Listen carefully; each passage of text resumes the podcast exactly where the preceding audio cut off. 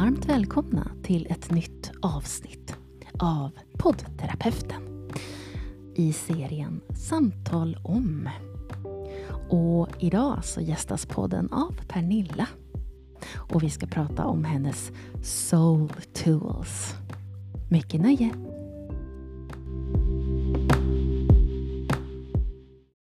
Hallå där Pernilla Eklund från Soul Tools. Välkommen till poddterapeuten. Ja, men tusen tack. Så roligt att få vara med. Tack för förtroendet. Du och jag, vi följer varandra på Instagram. Jajamän.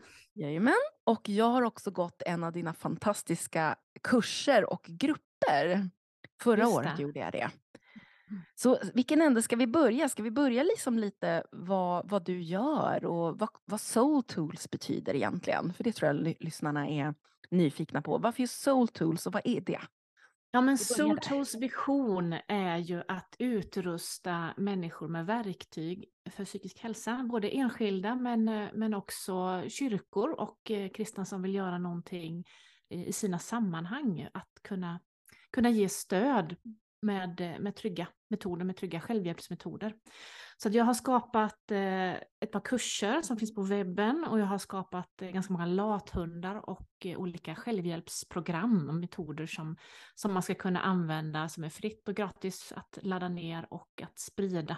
Mm. Så att det ska vara enkelt att komma igång, bland annat då tolvstegsresan som är ju mm. stödgrupper online och filmerna finns på Youtube. Och sen är det ju en samtalsmetod som heter bistegen som eh, allting är ju grundat i eh, psykoterapeutiska metoder. Jag har en, en masterexamen i, i, psykoterapi på kristen grund. Den är inte godkänd i Sverige, men om jag hade varit i Danmark så hade jag fått säga att jag är psykoterapeut. Men eh, det, där har jag min grund, det är på något sätt det kristna tänkandet kring människan och relationen till Gud, att den är helande också för själsliga sår. Och att utifrån då psykoterapins verktyg så kan man eh, leda människor till, till ja, ett inre helande men också att kunna leda sig själv utifrån eh, den vishet som finns. Som jag tänker då utifrån att Gud är närvarande och talar och vill oss väl och vill ge oss tankar och hjälp i att kunna leda oss själva till mm. det som är gott och som blir ja, läkedom och helande. Helande relationer till oss själva och till varandra och till Gud. Åh, vad mycket fint. Helande och relationer och verktyg och kristen grund. Och, och sen blev jag ju jättestörd över det där med Danmark och Sveriges olika system där. Vad sjutton är det? Ja. Vad handlar det om? Ja. Nej, men det är ju att det, i Danmark så är eh, de psykoterapeutiska skolorna privata och det gör ju att det är en annan öppning för att ta in internationell forskning. Mm. Och sen grans, finns det ett granskande organ då som, som granskar de olika utbildningarna och kvalitetsstämplar dem. Men i Sverige så är det ju statligt då och då är det ju mest bara KBT och det är väldigt ja, stelbent i ja. Sverige. Tyvärr. Ja, så att vi, jag, jag, jag ligger så långt efter. Jag jobbar ju också med, med terapi och att det, att det ja, KBT är bra, men det hjälper framförallt inte om man jobbar med trauma, för då måste vi ta med kroppen. Och ny trauma, traumaforskning visar ju att det är så viktigt att jobba med kroppsförnimmelser. Mm. Men det finns ju inte riktigt i KBT.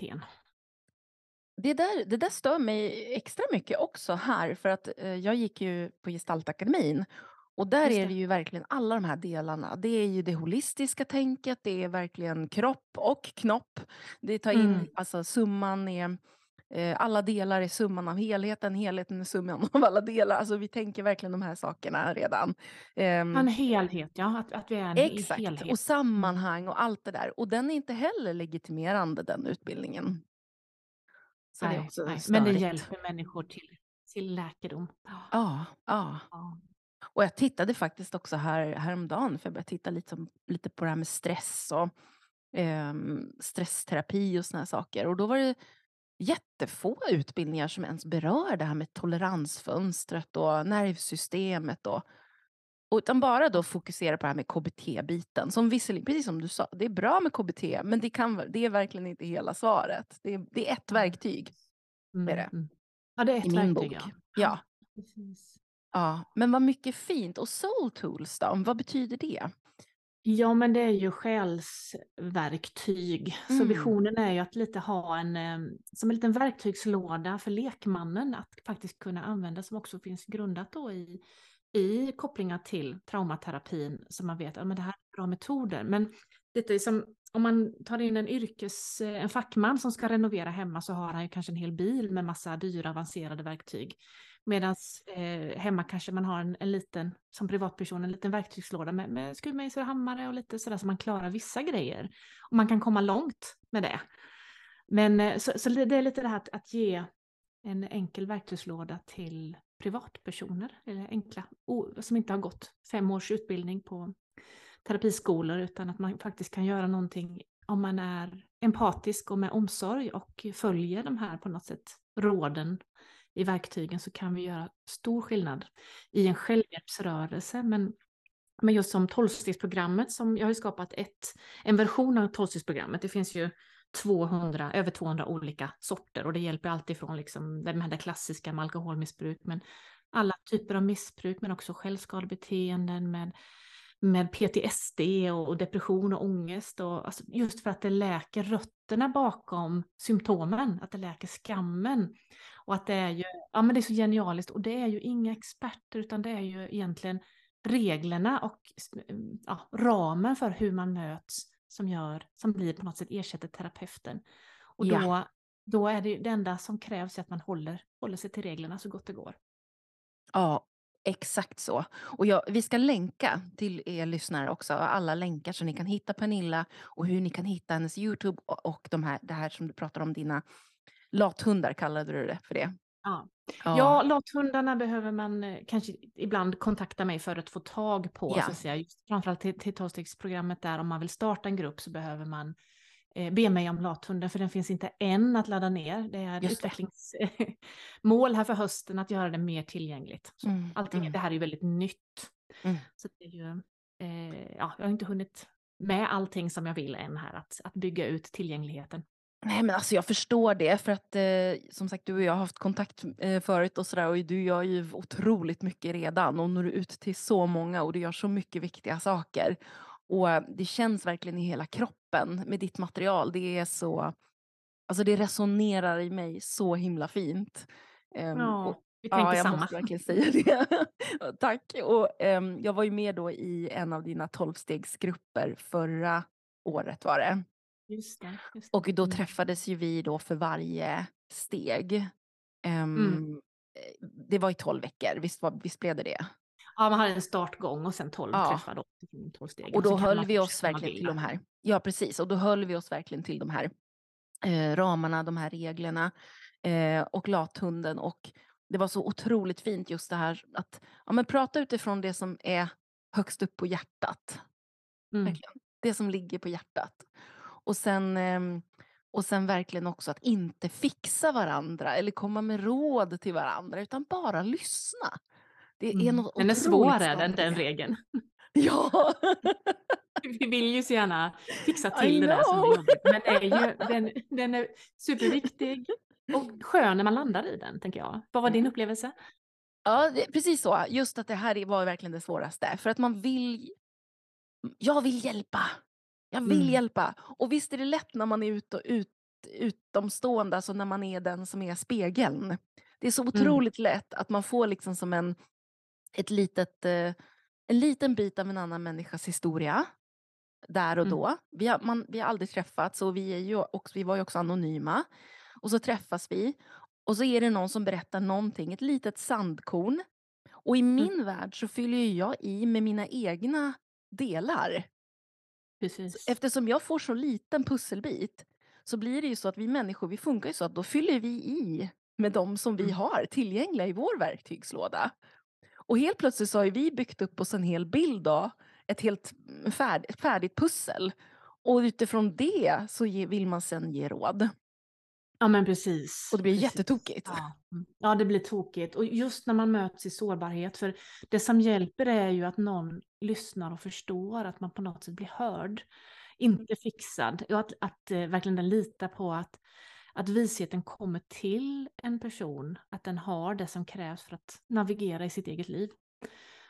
Sen kan man ju eh, på något sätt, i, som i samtalsterapi, kan man ju bolla lösningar och så. Men just när man möts i en självhjälpsgrupp så är det ju så lätt att man vill ja, gå in och börja ta över. Och det, det är svårt men, men vackert när man, när man vet också det att nej men jag, nu berättar det någonting tufft här, men det är inte mitt ansvar att, att hjälpa, utan bara lita på att min närvaro hjälper. Ofta är det ju det, det är någon annan där. För problemet med trauma är ju kanske inte det hemska som har hänt, utan att man möter det ensam, att man inte, inte finns någon där som hjälper en att, att sortera och lägga bakom sig, att man, man på något sätt bär det här smärtsamma ensam. Så just kontakten med en annan människa, att prata om eh, det som har hänt, är ju läkande. Det är det som gör att terapi fungerar. Att det, är, det är någon annan där som lyssnar med, med lugn och trygghet så att man också kan få den här, ja det här händer inte längre. För de andra runt omkring mig är, är, är lugna. Ja, precis så. Eh, och jag tycker det var så fint sagt. Och just det här att jätteviktigt att ta in kroppen också. Men just kraften i ordet också. Mm. Precis som du mm. sa.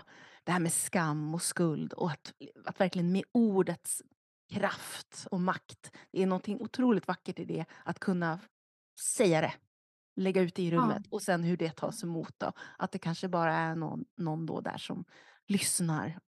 Som ja, det är som att skam inte kan överleva när man klär den i ord inför oh. en, annan, en kärleksfull blick på något sätt. Och det kan ju, jag brukar säga det, fem, fem relationer där naturligtvis till en, en själavårdare eller terapeut. Det är ju kanske det klassiska vi tänker. Men också en kärleksrelation, en partner eller en nära vän. Eller en, en stödgrupp då som vi pratar om nu. Men relationen till sig själv, hur man ser på sig själv, om man ser kritiskt på sig själv eller kan se med självmedkänsla. Jag vet att du lägger ut en, en del sånt på Instagram och jag tycker det är så viktigt att, att hur vi möter oss själva. Och sen relationen till Gud, att, att möta Guds kärlek. Jag tänker många är ju rädda att Gud ska vara arg och dömande och kritiserande, men man upptäcker men, men Gud vill bara älska och i hans närvaro kan jag bli hel eh, om man kommer förbi de här lite falska gudsbilderna så är det fem olika typer av relationer där vi kan få berätta. Alltså i bönen för Gud kan vi få berätta. Mm. Och, eh, ja, sätta ord på, och då läker skammen. Men problemet är att vi gömmer undan det. det är ju, och då behöver vi ha trygga ramar så att vi vågar berätta. För vi är ju rädda för att det skammen säger är sant. Om jag tänker att jag är eh, motbjudande eller fel på något sätt och den andra bekräftar det, så blir det ju väldigt, väldigt outhärdligt. Men om den andra bekräftar att Nej, men jag väljer att fortsätta vara med dig och se på dig och säger tack när du berättar. Som ni, ni säger ju bara tack i stödgruppen och är kvar. Och det är som kraft i det. Att man inte lämnar utan att man är kvar. Och du har helt rätt. Just det där tacket betyder verkligen mycket. Det är så lite, men det betyder massor. Man har blivit hörd. Man har blivit hörd, ja. Mm. En, en, en, liten, liten bekräftelse som betyder så otroligt mycket. Mm. Hörd, sedd och accepterad. Precis, att man får vara kvar. Att man inte blir... Och vara kvar, ja. Mm. Ja, mm. så otroligt bra. Du nämnde bistegen där eh, lite grann. Kanske lyssnarna blev mm. nyfikna. De tänker så här, bin? Eller? Va? Typ? Ja, precis. Spännande stege. Så ska ja. du säga någonting om den lite kort? Nej, men jag, jag har hittat en modell för själen som finns i Internal Family System Model där man tänker att, att eh, själen är som, ett, som en inre familj där det finns ett centrum, precis som i en bi, eh, bikupa eh, så finns det ju en drottning där som egentligen bara leder med sin doft. Alltså det finns en, en tydlig ledare, ett centrum, ett djupaste jag. Och eh, sen finns det många bin eller många delar i själen eller många som, som barn som bär på olika strategier och känslor och, och erfarenheter så att säga. Och eh, just det här bilden med, med själen som, som en inre familj eller som ett bisamhälle, eh, så, så har jag plockat just det ordet bi. Och sen stege är ju ett verktyg som hjälper oss att komma antingen ner eller upp, att nå det där som inte vi kan nå på annat sätt. Så det är ett verktyg, men också då att en, en bild för själen där genom det här bisamhället. Och den är ju fyra steg. Så det första är ju som man gör i, i terapi, att man tar fram det, man berättar om det, men då börjar man med kroppen. Alltså man tänker på det här, jag känner mig dum eller relationen som gör ont eller någonting. Så, men vad händer i kroppen? Och så försöker man beskriva det med ord. Det kan vara som en klump i magen, är väl det klassiska, eller tryck i bröstet eller, eller ja, eller nacken. Eller, ja, det finns liksom inte rätt och fel, utan bara, men här känns det någonting i min kropp. Min kropp bär på det här som gör ont. Och så tar man lite tid på att bara tillåta det där att finnas och säga välkommen till det. Och vad är det för tankar och känslor där? Och kommer någon minne eller bild. Och då har man liksom plockat fram det lite, liksom man har det framför sig, externaliserat, att det är lite utanför mig själv, här är det på något sätt. Och sen nästa steg då, det första är då upptäcka och välkomna, tillåta det finns. Och sen kommer nästa steg att bjuda in Gud eller en trygg person. Om man bekväm att bjuda in Gud i, i det som gör ont så kan man tänka, eh, om jag, om, min farmor var väl kanske den tryggaste personen. Så vad skulle hon säga och göra om hon kom till mig? Men det som kommer där, så här på något sätt kärleken, omsorgen, trösten, tryggheten som kommer in där, bara att man tänker det här. För vår hjärna kan ju inte riktigt skilja på vad som händer på riktigt och vad som händer i, våra, i våran fantasi. Och det är ju därför det är därför terapi fungerar. Jag tror jag sa det i förra avsnittet med Erika, att jag tror hjärnan har lite mindervärdeskomplex. Den vill så himla mycket, men den kan inte allt liksom. Så den har lite jobbigt med det där. så bra, mindervärdeskomplex. Ja. Ja, Men sen går man ju vidare på steg tre då och, och just det här med tankar, lögner, missuppfattningar som slår rot. Skammen är ju väldigt, det finns ju alltid en tanke av på något sätt att min identitet är fel. Att det är något, ja, brist på, på tillit till, till att jag duger och på att andra vill mig väl och, och till att Gud vill mig väl. Så där finns det finns det någon lögn där, så får man sätta ord på det. Är det något jag behöver förlåta eller be om förlåtelse? Att just att det finns en frihet i att, att få få förlåta. Jag tänker det här att, att när man förlåter så där man släpper fria sig själv, inte förövaren. Utan man lämnar hämnden till Gud, han får ta hand om det och sen så får jag själv bli fri från på något sätt att vara upptagen i mitt inre med det som har gjorts mot mig. Eller att själv få be om förlåtelse, att bara på något sätt, ja, jag gjorde fel, att på något sätt kunna också bli fri från den där skulden som gnager.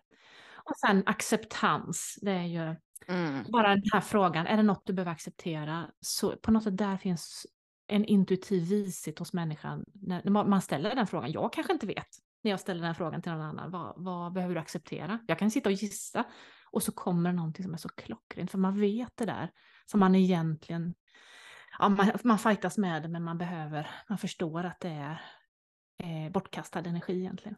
Och så sista steget, det här på att det ska bli en resurs, att det, det här som gör ont och är fel i sig själv, att det kan komma något gott ur det. Jag kan bli Eh, jag kan förstå andra, jag kan eh, bli bättre på att sätta gränser, jag kan bli skickligare i att förstå mig själv mer. Eller på något sätt så kan jag det här som jag, svåra som jag går igenom, jag kom, det kan, kan komma något gott ur det. Inte så att det onda är gott i sig, det här är viktigt tänker jag, att förstå, ja, det är fel, men det kan ändå bli någonting som jag i slutändan är glad över, som, som har blivit en resurs. Att, och det här får man inte lägga på andra, det är ju också jätteviktigt.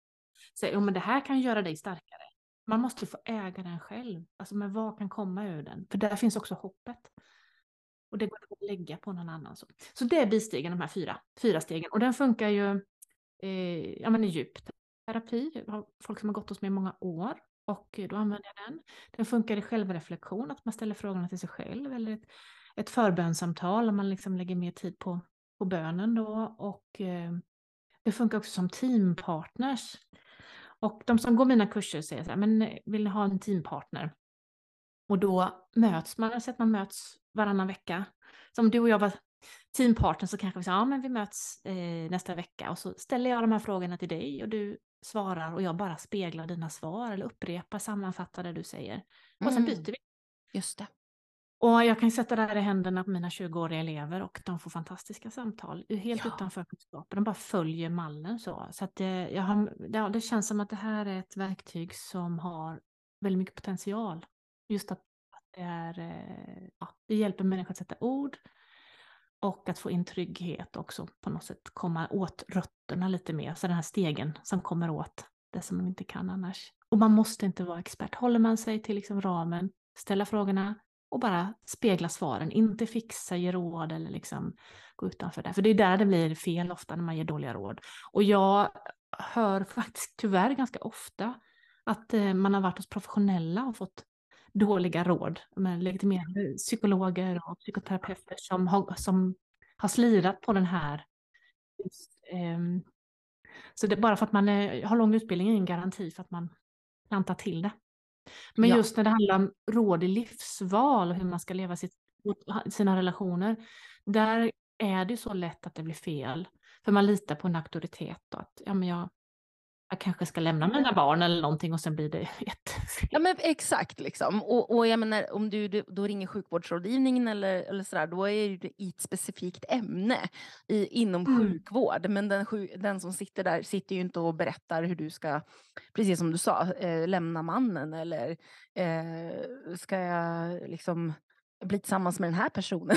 eller så. Mm. Ja, men precis. Eh, så det handlar ju verkligen om vad är du legitimerad i, i vilket ämne. Mm. Ja, och här, här känner jag att men jag har ju sån förtroende för, för att Gud kan leda en människa rätt om man verkligen eh, lyssnar. In. Det, det, kan bli, det kan bli tokigt där också om man på något sätt, eh, ja, utifrån psykotiska upplevelser och så vidare. Men, men, eh, men just den här att man har kontakt med det djupaste jaget, med den djupaste eh, ja, men visheten i sig som jag tänker att, att Gud bor i våra hjärtan och att, att få tag på den, den visheten, det kan jag hjälpa människor med genom att ställa frågor, men jag vet inte, utan jag bara hjälper människan att lyssna lite som en barnmorska som hjälper, hjälper till att få det att hända, så att säga, hjälper till att stötta i processen, men inte föder barnet själv. Just det, precis.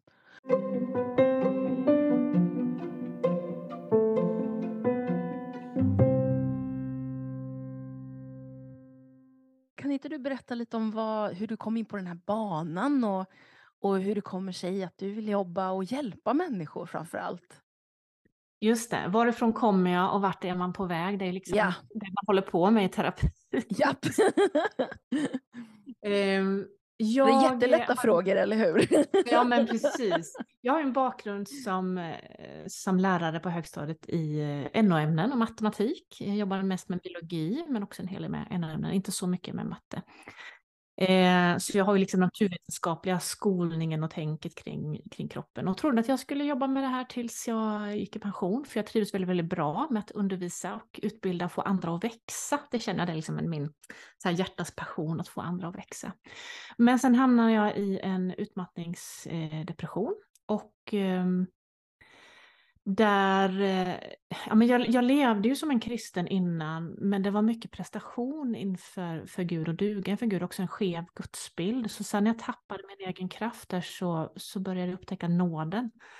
Eh, alltså Guds, Guds nåd och Guds närvaro på ett nytt sätt, att, att jag lät mig bli buren och älskad och mottagen istället för att jag är stark och duktig och gör alla nöjda och går Guds ärenden. Så att, eh, I den processen där när jag var så trött och svag och tappade min, tappade min styrka så, så började jag förändras också i det. Och, eh, eh, ja, men det ena ledde till det andra och jag började arbeta på en bibelskola med stödjande samtal och sen eh, ja, men också jobba med lite läger och annat. Så du jobbar parallellt på högstadiet och med eh, samordnade eh, kristna läger för barn och ungdomar och också med samtal. Då. Jag behövde mer förståelse, så då läste jag en själavårdskurs på Liljeholmens folkhögskola två år och sen läste jag den här eh, masterexamen i psykoterapi i Danmark då, som heter International Psychotherapy School in Christian Culture. Eh, och jobbade parallellt samtidigt med det då. Och eh, så min egen resa från att vara utmattad och det jag upptäckte där och eh, ihop med den här utbildningen då och i mötet med, med unga vuxna och deras brottning med identitet och utanförskap och sådana grejer har, ehm, ja, har ju gjort att jag har förkovrat mig och också så känner jag att de här unga vuxna. Jag jobbar ju också på Team med uppdrag med, på en bibelskola där och med, med eh, bland annat själavård. Jag har jobbat med, som kursförståndare med lite olika roller. Eh, det här med lägren och det gör jag inte längre utan det var en period. Men eh, där är också brottningen att de här unga, en del av dem mår för dåligt så de kan inte åka ut på praktik och vad gör vi med dem under praktikperioden? Att försöka hitta system med hjälp till självhjälp och även de som, många kommer ju ut som blir ledare i olika kyrkor, ska, möter andra unga som mår dåligt. Och, och så har jag känt att ja, men det här, att, att ha verktyg som funkar som, som eh, självhjälpsverktyg är ju en nyckel i det. Och, och sen tolvstegsprogrammet när jag eh, började läsa på om det stämde väl, alltså de stegen där stämde så väl med min egen resa i utmattningen att jag behövde släppa taget, börja lita på Gud och sen att börja på något sätt tala sant om det som fanns djupt i mig och bryta med, med lögner, alltså utmana skammen och jobba med förlåtelse och, och att, ja, de här, alla de här stegen som finns där i, väldigt tydligt pedagogiskt beskrivet. Det hade, hade jag gått igenom mer intuitivt så att säga ehm, och känna att men, det här är ju en resa som, som verkligen kan kan bli eh, ja, men tydliga markörer för många och som redan är ju det. Men det var bara att jag kom från ett, från ett annat håll så att säga. Jag fick göra resan på, på egen hand. Ja. Och så tänker jag, men om man har någon att hålla i handen lite och, och, och lite mer tydligt så är det ju, underlättar det ju för andra. Så den här kombinationen med jag vill få andra att växa och eh, också det här som blockerar våra själar hindrar ju växten. Så jag känner att eh, min drivkraft är mycket att ta bort det här som hindrar människor från att växa in i det som, som de är tänkta att vara, det Gud har lagt ner i deras liv. För det här såren och skammen på något sätt är ju som stora blockader som bara ja, hindrar, hindrar växt. Och att få, få andra att växa i, också i sin tjänst, att få andra att hjälpa andra att växa, så att säga. Så det är väl lite eh, där jag har varit de sista åren. Först var det mer att hjälpa andra att växa genom att vara i samtal och hjälpa dem att ta bort det som gör ont. Och nu får jag mer utbilda andra att göra samma sak så att vi kan multiplicera det här och att det blir fler som jobbar med att plocka bort det som blockerar. Och då tror jag just att, att det här med självhjälpsverktyg är Ja, det är kort startsträcka och vi behöver, det kostar inte massa pengar och att det blir eh, ja, någonting väldigt vackert i det. Jag vet inte om, om jag, jag fick med den röda tråden här. Jo, liksom... absolut. Väl, och så otroligt fint och bra beskrivet. Och jag har ju lite frågor såklart. Jag blir nyfiken på en grej, och det är, eller flera grejer. Um, jag är jättenyfiken på det där med att, att din drivkraft som du beskriver så är helt fantastiskt. Det där med att få andra att växa. Och jag mm. känner ju det också, för där, där är du och jag verkligen eh, själasystrar, för jag är ju precis likadan. Men jag mm. är också så himla nyfiken på var du tror den kommer ifrån, den kraften, den viljan. Varför tror du att du har den? Mm. Det har inte alla bara sådär. Liksom. Nej, alla har ju inte det. Nej, men jag tänker att det är en kombination av personlighet mm. eh, och vad, vad, man bär på lite. Vi, behöver, vi är ju olika personligheter och har med olika funktioner. Eh, det finns olika så här program för att beskriva olika personligheter. Men i enagrammet så, så identifierar jag mig med den här strategi nummer åtta och det är ju verkligen en, en, att man utmanar det här som, som känns fel, alltså kampen mot det onda, att man bär det. Så att jag tänker att jag har det lite i mina, ah. i mina ah. gener, i min personlighet. Men, men du, det, då har jag också det insåg ja, jag då. Utan att veta det. mer. Då, då, det kanske också är en ja. strategi 8. Ding, ding, ding. Där, där, då fick jag en pusselbit av dig. För, då, för det, den, den liksom bara, yes, där är den. Mm. Ja, då har jag också nummer 8. Men, men, men, men, men mer då? Berätta mer om liksom den här för det är ju en sak att ha det, men det är en sak också att låta det bli ens motor. Mm, mm. Nej, men jag tror också att det är, eh, jag menar, att det är Guds hjärta i mig. Att han vill, Gud vill att människor ska växa och eh, sörjer och är arg över det här som, som blockerar. Alltså skammen, jag tänker att skammen är ondskan som, du vet, som här, ja, barnfilmer och superhjältar, någon, någon skurk som sitter dold bakom någon skärm och styr och försöker ta över världen. Och, och liksom Just det skickar ut signaler och, och, och, att lite skammen är som den där gömda ondskan som, som ligger där och styr och blockerar. Så kan man utmana skammen så kan man också sätta människor fria. Så jag, jag, tänker att det, liksom, det är mycket en kamp mot, mot skammen som, ja. eh, som håller som tillbaka. Dri, liksom ja. din driv, vad säger, ditt, ditt, ditt, ditt, ditt bens, din bensin till din motor, så skulle jag säga det. Ja men precis, att, att uh, utmana den där ondskan som, ah.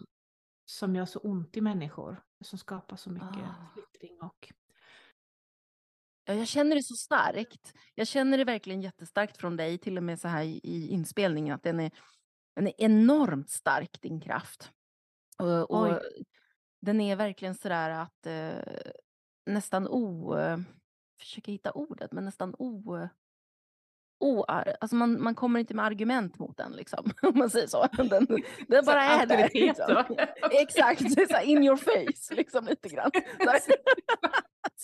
Jag som är så snäll och mjuk. ja men inte den där, den, den, är, den är otroligt kraftfull. Eh, så det är mm. därför jag ville verkligen gå in i den och, och bara uh, lära känna den och låta låta mm. lyssnarna eh, lära känna den ännu mer, liksom, att var, mm. var den kommer ifrån. Och, för jag tror också att, precis som du säger, att det är någonting man också hämtar kraft från. När man umgås med dig och när man använder dina verktyg och dina kurser så är det ju någonting som jag ser framför mig, grenar och rötter, hur det liksom sprider sig sådär. Oj, wow. Ja. Så ja, det är jättefint. Det är inte så att jag känner den kraften själv, jag känner mest av min egen oro och ångest och hur ska det gå och ah. Man känner sig liten och ensam. Men... Det är för att vi mm. människor, det är typiskt. Mm. Eh, det är ja. mänskligt. Liksom. Vi, vi, vi är alla väldigt små också. Liksom. Det är jobbigt att vara människa. Det är... Ja, Som terapeut hamnar man ju ofta i den. Liksom. Ja, det är svårt ja. att vara människa. vi är människor. Vi har, ja, vi har våra liksom. Mm. Och det är också så viktigt, ja men det ska vi vara. Det är det vi, jag tänker Gud har skapat oss att vara människor, inte att vara, inte att vara Gud som vi ofta försöker vara. Utan, men eh, på något sätt den där kombinationen att ja, men han får med sin kraft verka genom oss, men det är inte, inte i, i vår kraft. Men vi, ja, den, den samverkan där kan vara lite svår att balansera, speciellt när man har mycket drivkraft i sig själv och vill mycket, liksom har stark vilja. Så, så det här att inte driva på för mycket. Det, det har ju varit en resa för mig och är fortfarande. Just att inte, ja men nu kanske det mest bara tid att vänta, att inte driva och ta tag, men att ja, det kan vara svårt när man, när man vill mycket. Du berättade ju om det där med att lämna över till Gud eh, ansvaret, för du hade ju varit liksom eh, prestationsdriven innan. Eh, mm. Så har du någon speciell händelse sådär under, under utmattningen där du, där du insåg de här sakerna och kunde börja jobba det därifrån eller var det bara eller var det mer som en sån här, en, ett, ett, ett eh, flöde, så ett händelseförlopp som var mer som flytande eller? Ja, men, men det var ju flera faktorer som samverkade. Dels att jag levde mycket i mina försvarsstrategier, att vara den där starka, duktiga räddaren som, som aldrig själv eh, vågade vara sårbar utan bara var liksom, tog hand om alla andra. Och mina barn var små, vi hade, hade djur, jag hade två hästar och, och min man låg borta. Och eh, jag var lärare på, på högstadiet där och den högstadieklassen var ju ett skolexempel på på problem. Det fanns ju allt, allt du kan tänka dig där var, och jag tänkte att det här klarar jag av, liksom, jag är duktig. Och eh, vi hade också problem med äktenskapet eh, och, och, mycket på grund av att jag inte eh, släppte in. Vi hade fastnat i dysfunktionella roller i vår relation. Så det dränerades också. Så vi hade haft en kris i vårt, i vårt äktenskap och ett år senare så bryter jag ihop på jobbet där då. Då, är det liksom, då sitter jag bara och gråter vid mitt skrivbord och jag gråter ju väldigt, väldigt sällan för min egen skull. Alltså jag kan gråta för och medlidande med andra, men, men på något sätt i min egen. Så där brast, jag blev hemskickad från jobbet där och eh, så det började, alltså där kollapsade jag ju då. Men jag vågade ju inte ta tjänst, alltså jag vågade inte sjukskriva mig för att jag, min styrka var ju min identitet. Yeah. Så att eh, jag var hos en beteendevetare och fick samtalsstöd och jag kände att jag skulle hjälpa henne och vara en duktig klient där och jag hade mm. liksom inget att ge så att jag försökte till och med prestera i de stödjande samtalen. Här ger vi dig hjälp och så känner man att jag måste vara duktig och göra rätt. Här, liksom. mm. så um, Nej, men, och jag gick väldigt mycket promenader. Det var, jag, jag säger ibland att jag promenerade mig, mig frisk. Och att jag till, mycket för mig var att tillåta Alltså, Gud var ju den jag först vågade vara ärlig med. Att ja, men så här är det, att våga släppa fram ångesten och säga så här är det. Jag, jag, ja, att vara ärlig med mitt innersta. Jag vågade inte visa det för någon annan riktigt där. Och, än. Nej, men sen ett halvår senare så, ja men det, det var verkligen en vändpunkt där i, eh, i min resa.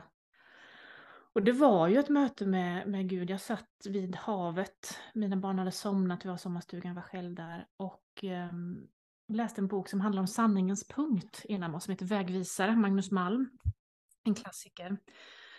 Och eh, då var det så här, men sanning, alltså, vad finns egentligen inom mig? Och då var, alltså hela min tro och allting stod på spel, för det var ju bara dött och tomt. Och så har man ju bibelord på att, ja men, den som tror på mig, ur hans inre ska flytta strömmar och levande vatten. Och jag bara kände att allt var bara dött och tomt. Och också den här, men tänk om jag bara har blivit lurad in i en ideologi, bara det här är sant och så har på något sätt det, det, ja, att det inte verkligen var sant, det jag byggde mitt liv på. Och eftersom det kändes så bara dött och tomt. Men då, då ser jag som en inre bild och jag förstår ju på något sätt att det är en, en vision då, där jag ser som mitt inre som ett hårt packat knyte som är väldigt dött material, alltså i lag, många lager men bara dött material, lite som du vet ett getingbo eller någonting så här pappers, riktigt torrt. Eh, och så ser jag som en hand som drar bort lager efter lager. Och så ju närmare mitt man kommer, och, och då bara dunkar ju mitt hjärta och jag känner att, att här är det bara tomt, är det bara ett hål längst in i mig, alltså under allt det här. Eh, så när det här sista lagret faller så är jag ju skräckslagen. Och eh, när det faller, så när han, handen då river bort det här lagret, så ser jag som en liten vattenkälla med eh, vatten som är färgat av blod. Eh, och som kristen så förstår jag den symboliken just att, att det här blodet är ju, det är ju Jesu försoningsblod, att hans närvaro egentligen alltid har funnits i mig. Men att jag med mina prestationer har stängt in och dödat det här livet som han ger i, inne i mig med sin närvaro. Alltså det här vattnet då. Som, som renar och befriar och ger mig min identitet. Och så har jag på något sätt stängt av det med min, mina prestationer. Eh, så där, jag blir fortfarande, här i många år sedan nu, men jag blir fortfarande så här tårögd när jag pratar om det för att det, det var verkligen, det var en, en brytpunkt för mig. Och efter det så, så blev det så här att ja, men jag var bara tvungen att sitta vid den här på något sätt inre källan i kontakt med den här närvaron då och eh, där växte, som jag sa att jag blev förälskad i Jesus. Det kanske låter konstigt om man inte upplevt det, men, men där växte verkligen en kärleksrelation med Gud fram. Innan han hade byggt mer på, på att ja, men vara duktig och, och göra rätt och, och mer religiöst. Man säger. Många är skadade av religion men blir läkta av andlighet på något sätt. Att när man kommer in i Guds närvaro. Och det var det som hände mig där. Och jag, i och med att jag inte kunde prestera så kunde jag bara ta emot. Och det var ju någonstans den läxan jag behövde lära mig att ta emot eh, av det Gud vill ge. Ja, för visst, visst är det lätt att att bara springa vidare. Ja, vad, jag, vad gör jag med det här nu då? Så. Ja. så det låter ju helt fantastiskt att du bara kunde sitta där och bara ta emot det, precis som du beskriver så bra. Ju... Ja, men det var ju för att jag inte kunde vara duktig ja, längre. Du kunde inte. Precis. Ja, men, åh. Så jag tänker Gud har väntat på det där att liksom, ja nu, oh. nu orkade hon inte längre. Äntligen fick han på något sätt komma åt på riktigt. Wow. Och där började jag förändras ganska mycket inuti mig. Jag, vet, jag sa till min man, alltså jag, jag kände som att men hela jag byggdes om. Att, håller jag på att bli galen liksom? Eller, men han bara, nej, nej. men jag kände att det var sån, liksom, vem är jag ens längre? Mitt sätt att skämta, mitt sätt att vara, allting förändrades. Så. Så där var ju starten då på, på förändringen och sen att jag då började jobba med samtalen på bibelskolan och det här. Och så efter det. Men det tog ju något år till då efter det. Så jag var inte, jag var inte eh, utslagen så pass länge. Många får ju gå många, många år. Och jag yeah. tänkte ju så här att nej, men jag kommer få leva med en väldigt begränsad kapacitet. Men, men det var kanske fem, sex år som jag var, fick känna av de här eh, ja, begränsningarna så att, att det var lite i batteriet. Nu, nu känner jag tillbaka, men jag har ju lärt mig också mina varningssignaler och vikten av vila. Även om jag är dålig på att vila så, så, så känner jag ju av eh, jag trycker inte ner känslor, jag tillåter ju ångesten när den kommer. Alltså lite det här att ja, upptäck och välkomna. Ja, här kommer ångesten, vad säger den nu, vad finns det för, för budskap, vad är det för behov bakom det här istället för att stänga av. Så det, tänker jag också att, att man orkar mycket mer när man kan eh, tillåta de där impulserna att komma och eh, få, få berätta lite, men utan att ta över. Och du använder de här verktygen på dig själv, din, alltså, hör jag dig säga då. Ja, men varje dag gör ja, jag exakt. det. Ja. Eh, ja, inte kanske i dess fullhet, men ändå det här upptäcka och välkomna och sen också den här bjuda in Gud i det. Okej, okay, vad är det för inbjudan från Gud i detta? Och att ställa frågan till sig själv, alltså det är så lätt att fastna i alla, att man försöker tänka sig ur knepiga situationer. Och så bara, ja men Pernilla, vad är det för inbjudan från Gud i det här? Och så kan man komma åt den lite djupare visheten. Ja, det här behöver du acceptera eller det här, så här kan du tänka. Ja. ja, tack så jättemycket för att du berättade. Jag, jag blev också otroligt berörd. Ja, tack. Tack för att jag fick dela. Det är mitt livs heligaste stunder. Och sen så kommer ju allt det här med utbildningen och det efter sen då. Men, men det var ju verkligen det här eh, egna resan. Vad skulle du säga är dina, om du får säga tre bara. Vad skulle du säga är dina, dina tre egenskaper som har drivit dig fram till där du är idag? Oj, jag är viljestark. Mm därmed envis. Um, jag är modig. ja. ja. En del tror att jag inte är rädd, men det är jag. Den säger bara, men du, du bara gör ju saker men, utan att vara rädd. Men jag är väldigt rädd, men jag kanske inte visar det för andra att jag... Men det är det som är mod. Om ja, du inte hade varit rädd hade du inte varit modig. Nej, men precis. Om man, man såg på insidan allting som fladdrar där så kanske det inte skulle se.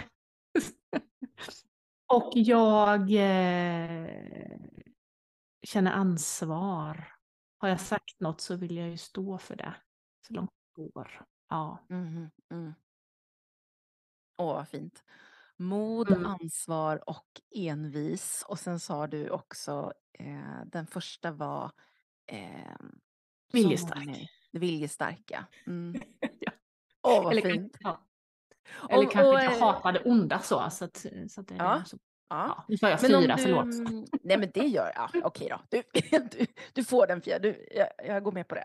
Ja, okej. Okay. bonus. Bonus. Ja. Men den här frågan gillar jag jättemycket. Eh, den är kanske lite, lite töntig. Men om du, om du hade varit en superhjälte, vilken kraft hade du haft då? Oj, den frågan har jag aldrig funderat på. Vilken... Den, är lite, den är lite corny, men... ja, men då hade jag nog haft, ja, jag vet inte om det är någon, måste det vara någon som finns? Eh, nej, nej, alltså, nej, nej, men just det här att kunna på något sätt eh, ta bort skammen, alltså någon slags magiskt ah. plocka bort den. Du vet, suga ut den. ja, en skamsappare. Ja, men precis, det skulle vara min superkraft. Att oh my God. ta bort Skammen. Ja. ja. Jag undrar hur världen skulle... Låt säga att du åker runt nu då, eh, med din skam, liksom vaporizer, så här, som en spray typ. Jag undrar hur världen skulle se ut då. Den skulle ju se helt annorlunda ut, för vi är ju alla drivna av skam. Mm, precis, ja den är alltid där och bråkar och, ja, den är ju det. relationer. Och... Yep. Och även hur mycket man jobbar så märker man att det kommer den igen. Och oh, där var den ja. Mm, ja. Och, och sund skam är ju, är ju hälsosam. Det är ju någonting som vi faktiskt är, ska ha. Annars skulle ja. vi ju sitta och gå mm. på toa på varandra och vi skulle liksom så, göra massa opassande saker. Ja, men för att det ska fungera i gruppen ihop, att man ska läsa av kulturella regler, att kunna på något sätt funka som en helhet så behöver vi ju lite, oj nu blev det fel, alltså som en självreglering i gruppen. Men utan att slå på värdet, att det inte slår på, det, jag tänker giftiga skammen slår på vårt värde. Den sunda skammen hjälper oss i beteendet. Ja men precis. Åh vad fint. Säg det där igen så lyssnarna verkligen, för det var så himla eh, bra. Den giftiga skammen slår på vårt värde och identitet och den sunda skammen hjälper oss i beteendet, att hitta ett bra beteende. Mm. Så otroligt bra. Wow Pernilla, jag, jag mm. kan ana att det här blir ett sånt där avsnitt som lyssnarna kommer få lyssna på flera gånger. Ja. För att det du har sagt är så otroligt viktigt och värdefullt. Så att, eh, och jag brukar få sådana signaler från, från lyssnarna att ah, men det där fick jag lyssna på två eller tre gånger. Så här. Och så sitter de med mm. penna och papper och skriver. De är så himla underbara. Alltså mm. lyssnare är typ the best. Ja men det är väl vår gemensamma glädje att vi fått hjälpa människor mm. med med deras ja. inre. Ja. Mm. Jag tänker de här superhjältekraften där, det, de här självhjälpsverktygen är ju lite det. det för det, det sappar ut skammen, även om det är knöl, knöliga långsamma processer, så är ju det det de gör. Men du har ju helt rätt, du gör ju redan. Kanske är lite superhjälte då. Du är superhjälten. Precis. inte riktigt min självbild så. Lilla Pernilla från landet. Jag köper den. Jag gör faktiskt det. Ja. Ja. Gud vad häftigt. Mm. Jag måste sitta med det här ett litet tag känner jag. Ja, jag Utmana den där superskurken som sitter dold bakom Ja, skärmstyr. ja! Ja. men jag, vi ska ju börja avrunda, men jag har ju Mm. börjat inse att egentligen de här superskurkarna som sitter på, du vet de här filmerna som du beskrev så himla roligt, de sitter där gärna i någon hög stol med någon katt också. Ibland. Just det. och jag var så här, jag sitter så ibland bakom en skärm. jag har ju min katt och min höga stol och min skärm. Tänk om det är jag? Nej, det ska, inte, det ska du inte tro. Man, man hittar ju mot, motiven, varför gör man? Alltså det onda finns ju någonstans Ja. i, motiven, varför? Ja. Varför sitter du bakom en skärm och det är Ja, jag vet, så där funkar, nu får du en inblick i hur jag funkar. Jag är alltid så att jag tvivlar också alltid på mig själv. Jag är så här, ja. Men, ja men hur blev det där nu då? Och gick det där bra? Och hur, hur, hur funkade det där och hur landade det där? Och tänk om det är jag Mm. som är den dumma. Liksom. Ja, Alltså, och då är det nog in, inte någon... Ja, det, Ja. det är ju, då är det ett tecken på att det inte är, är du som är den dumma. Ja. när, man, när, man, när man vill gott, man gör sitt bästa. Ja. Om det landar fel så får man ju be om förlåtelse. Men så länge man, man är ansvarig för motiven, tänker jag. Att jag vill, jag vill väl. Mm, Om mitt motiv verkligen. är att jag vill dig illa, men då, då gör jag det onda. Ja, faktiskt. Du, så du, du formulerar det toppen bra. Jag brukar Mm. alltid försöka snälltolka in, in i det mesta. Liksom. Eller Ja, ibland gör man ju inte det heller. Ibland, men som jag sa, vi är människor. Liksom. vi är människor. Ah, men viljan är ju där. Ehm, Mm. ja, precis så. Precis så. Men, men de värsta skurkarna har jag insett, det är de som låtsas vara goda. Usch ja. Jag, jag föredrar faktiskt skurkar som kommer och säger att de är onda. Som säger så här, ja, jag vill ont, liksom. jag vill slå dig. Typ. Den, Mm. den föredrar jag om jag måste välja. eh, mellan den som säger, nej men jag tycker om dig. Slå, smäll. liksom. Jag Att man vet vad man har bästa. dem. Mm, Och samtidigt Exakt. tror jag att, att eh, för att kunna framhärda i sin ondska så måste man tro att det är rätt. Jag tänker på Putin till exempel, han tror Just nog att han gör rätt. Liksom, för att det är så uppenbart att det är rent djävulskt det han håller på med. Jag tänker på mobbing. Ja. och skulle du gå ut på skolgården och fråga personer som mobbar, de skulle Mm. ju aldrig säga att de mobbar. Nej. Aldrig. De Men någonstans tror jag de vet det egentligen att de gör det fel, men de dövar sitt samvete med någon slags Ja. rationalisering att, att det de gör är. Ja men precis så. Och jag kom Mm. in på ett jätte, jätteintressant sidospår men jag vet att jag inte borde för nu ham- hamnar jag i så här samburkoma. Ta ett avsnitt till om mobbning. Ja vi får göra det. Men då, jag följer en person som har eh, diagnosen NPD, alltså Narcissistic Personality Disorder. Och han säger så här, han brukar alltid få massa frågor så här, ja men har du inget samvete eller sådär? Eh, och då Nej. säger han så här, jo men alltså min kropp, alltså om jag har omedvetet sårat någon, för det är många människor som har missuppfattning att personer med NPD vill såra andra, det ingår inte i diagnosen, men däremot deras diagnos kan göra så att det blir att man sårar andra. Liksom. Ja, just. Eh, och då, då brukar det ofta bli så här, ja men då är de onda. Om man tittar på Mm. ondska. Liksom. Mm. Och då säger, eh, och han är ju så unik för han är ju en sån här self-aware narcissist. Ja, det är inte så vanligt att de är. Det är väldigt ovanligt. ja. Så att han, är, han har jättemånga följare så där, och då är det många som ställer frågor. Och då säger Mm. han så här att så här funkar det. Min kropp, den vet direkt när jag har sårat någon. Den berättar för mig liksom att aj, oh, och så kommer skulden. Liksom. Mm. Eh, Mm. Och jag, jag är jättenära att vara en medmänniska. Men så kommer hjärnan. Och så börjar den ticka. Liksom.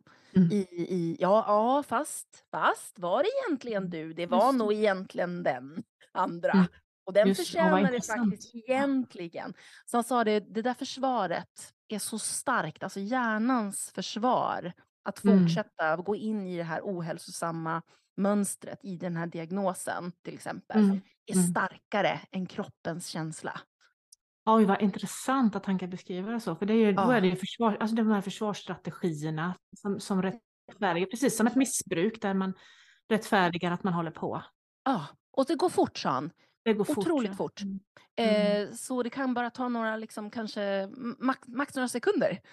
Eh, Ja. Och sen är han där i hjärnan och, ja, men, och då känns det helt plötsligt bra igen liksom, i kroppen. Mm. Då har han Mm. förtryckt de här skam och skuldkänslorna med hjälp Ja, av precis. hjärnans mekanism mm. av hans diagnos. Det är ju det vi söker hela tiden, att känna oss lugna och trygga. Och, och då mm. kan det bli sådana här destruktiva strategier som vi... Oh. Ja, spännande. Mm. Ja, ja, nu vi hamnade verkligen, vet du, vi får ta ett avsnitt till, jag känner det. Vi får prata ja. om, om de här grejerna. det just, det, just det, absolut. Men mm. fantastiskt Pernilla. Nu eh, undrar jag en liten fråga innan vi lägger på. Eh, alla lyssnare nu då, som har suttit och lyssnat på dig. Vad skulle du vilja skicka med till dem? Våga våga vara sårbar inför någon annan människa. Inför Gud och inför andra människor. Att våga vara äkta om hur det verkligen är. Men att också då göra det med omsorg. Vem, vem släpper jag in? Men att våga vara sårbar och, och, och hitta den där kontakten med sig själv och andra. Det här djupet. Där, det är där vi blir läkta. Att våga vara sårbar. Och att mm. släppa in. Mm. Mm. Förstod jag det rätt? Eller hängde ja, precis, mm. precis. Våga ta emot Våga behöva, våga sätta ord på de känslomässiga behoven. Ja, men ehm, då så Pernilla. Stort och som sagt, vi kommer lägga ut alla länkar, hur ni når Pernilla, hennes kurser, hennes, hennes ehm, ja, alltihopa finns, kommer finnas i eh, infobeskrivningen. Och jag kan verkligen recommend, recommend om ni är nyfikna på att gå i det här i en stödgrupp till exempel. Um, och jag kan också rekommendera din själavårdarkurs som jag har köpt av dig, men jag ska mm. erkänna att jag inte satt igång med. Nej, men det kommer. Det kommer. Så, så att eh, jag kan verkligen rekommendera att ni går in och följer också Pernillas Instagram. För där lägger du ut också otroligt fina saker om till exempel förlåtelse, om eh, just självmedkänsla. Du har dina fina quotes som du har där. Så verkligen igen, recommend, recommend. Mm. Just det, tack. Mm, tack själv. Ja, men då så, då var vi, då var vi i hamn. Vi är i hamn. Tusen tack för detta samtal eh, och att jag fick vara med. Tack för förtroendet. Tack själv. Tack själv. Och tack till dig som har lyssnat. Hej då! Hej då!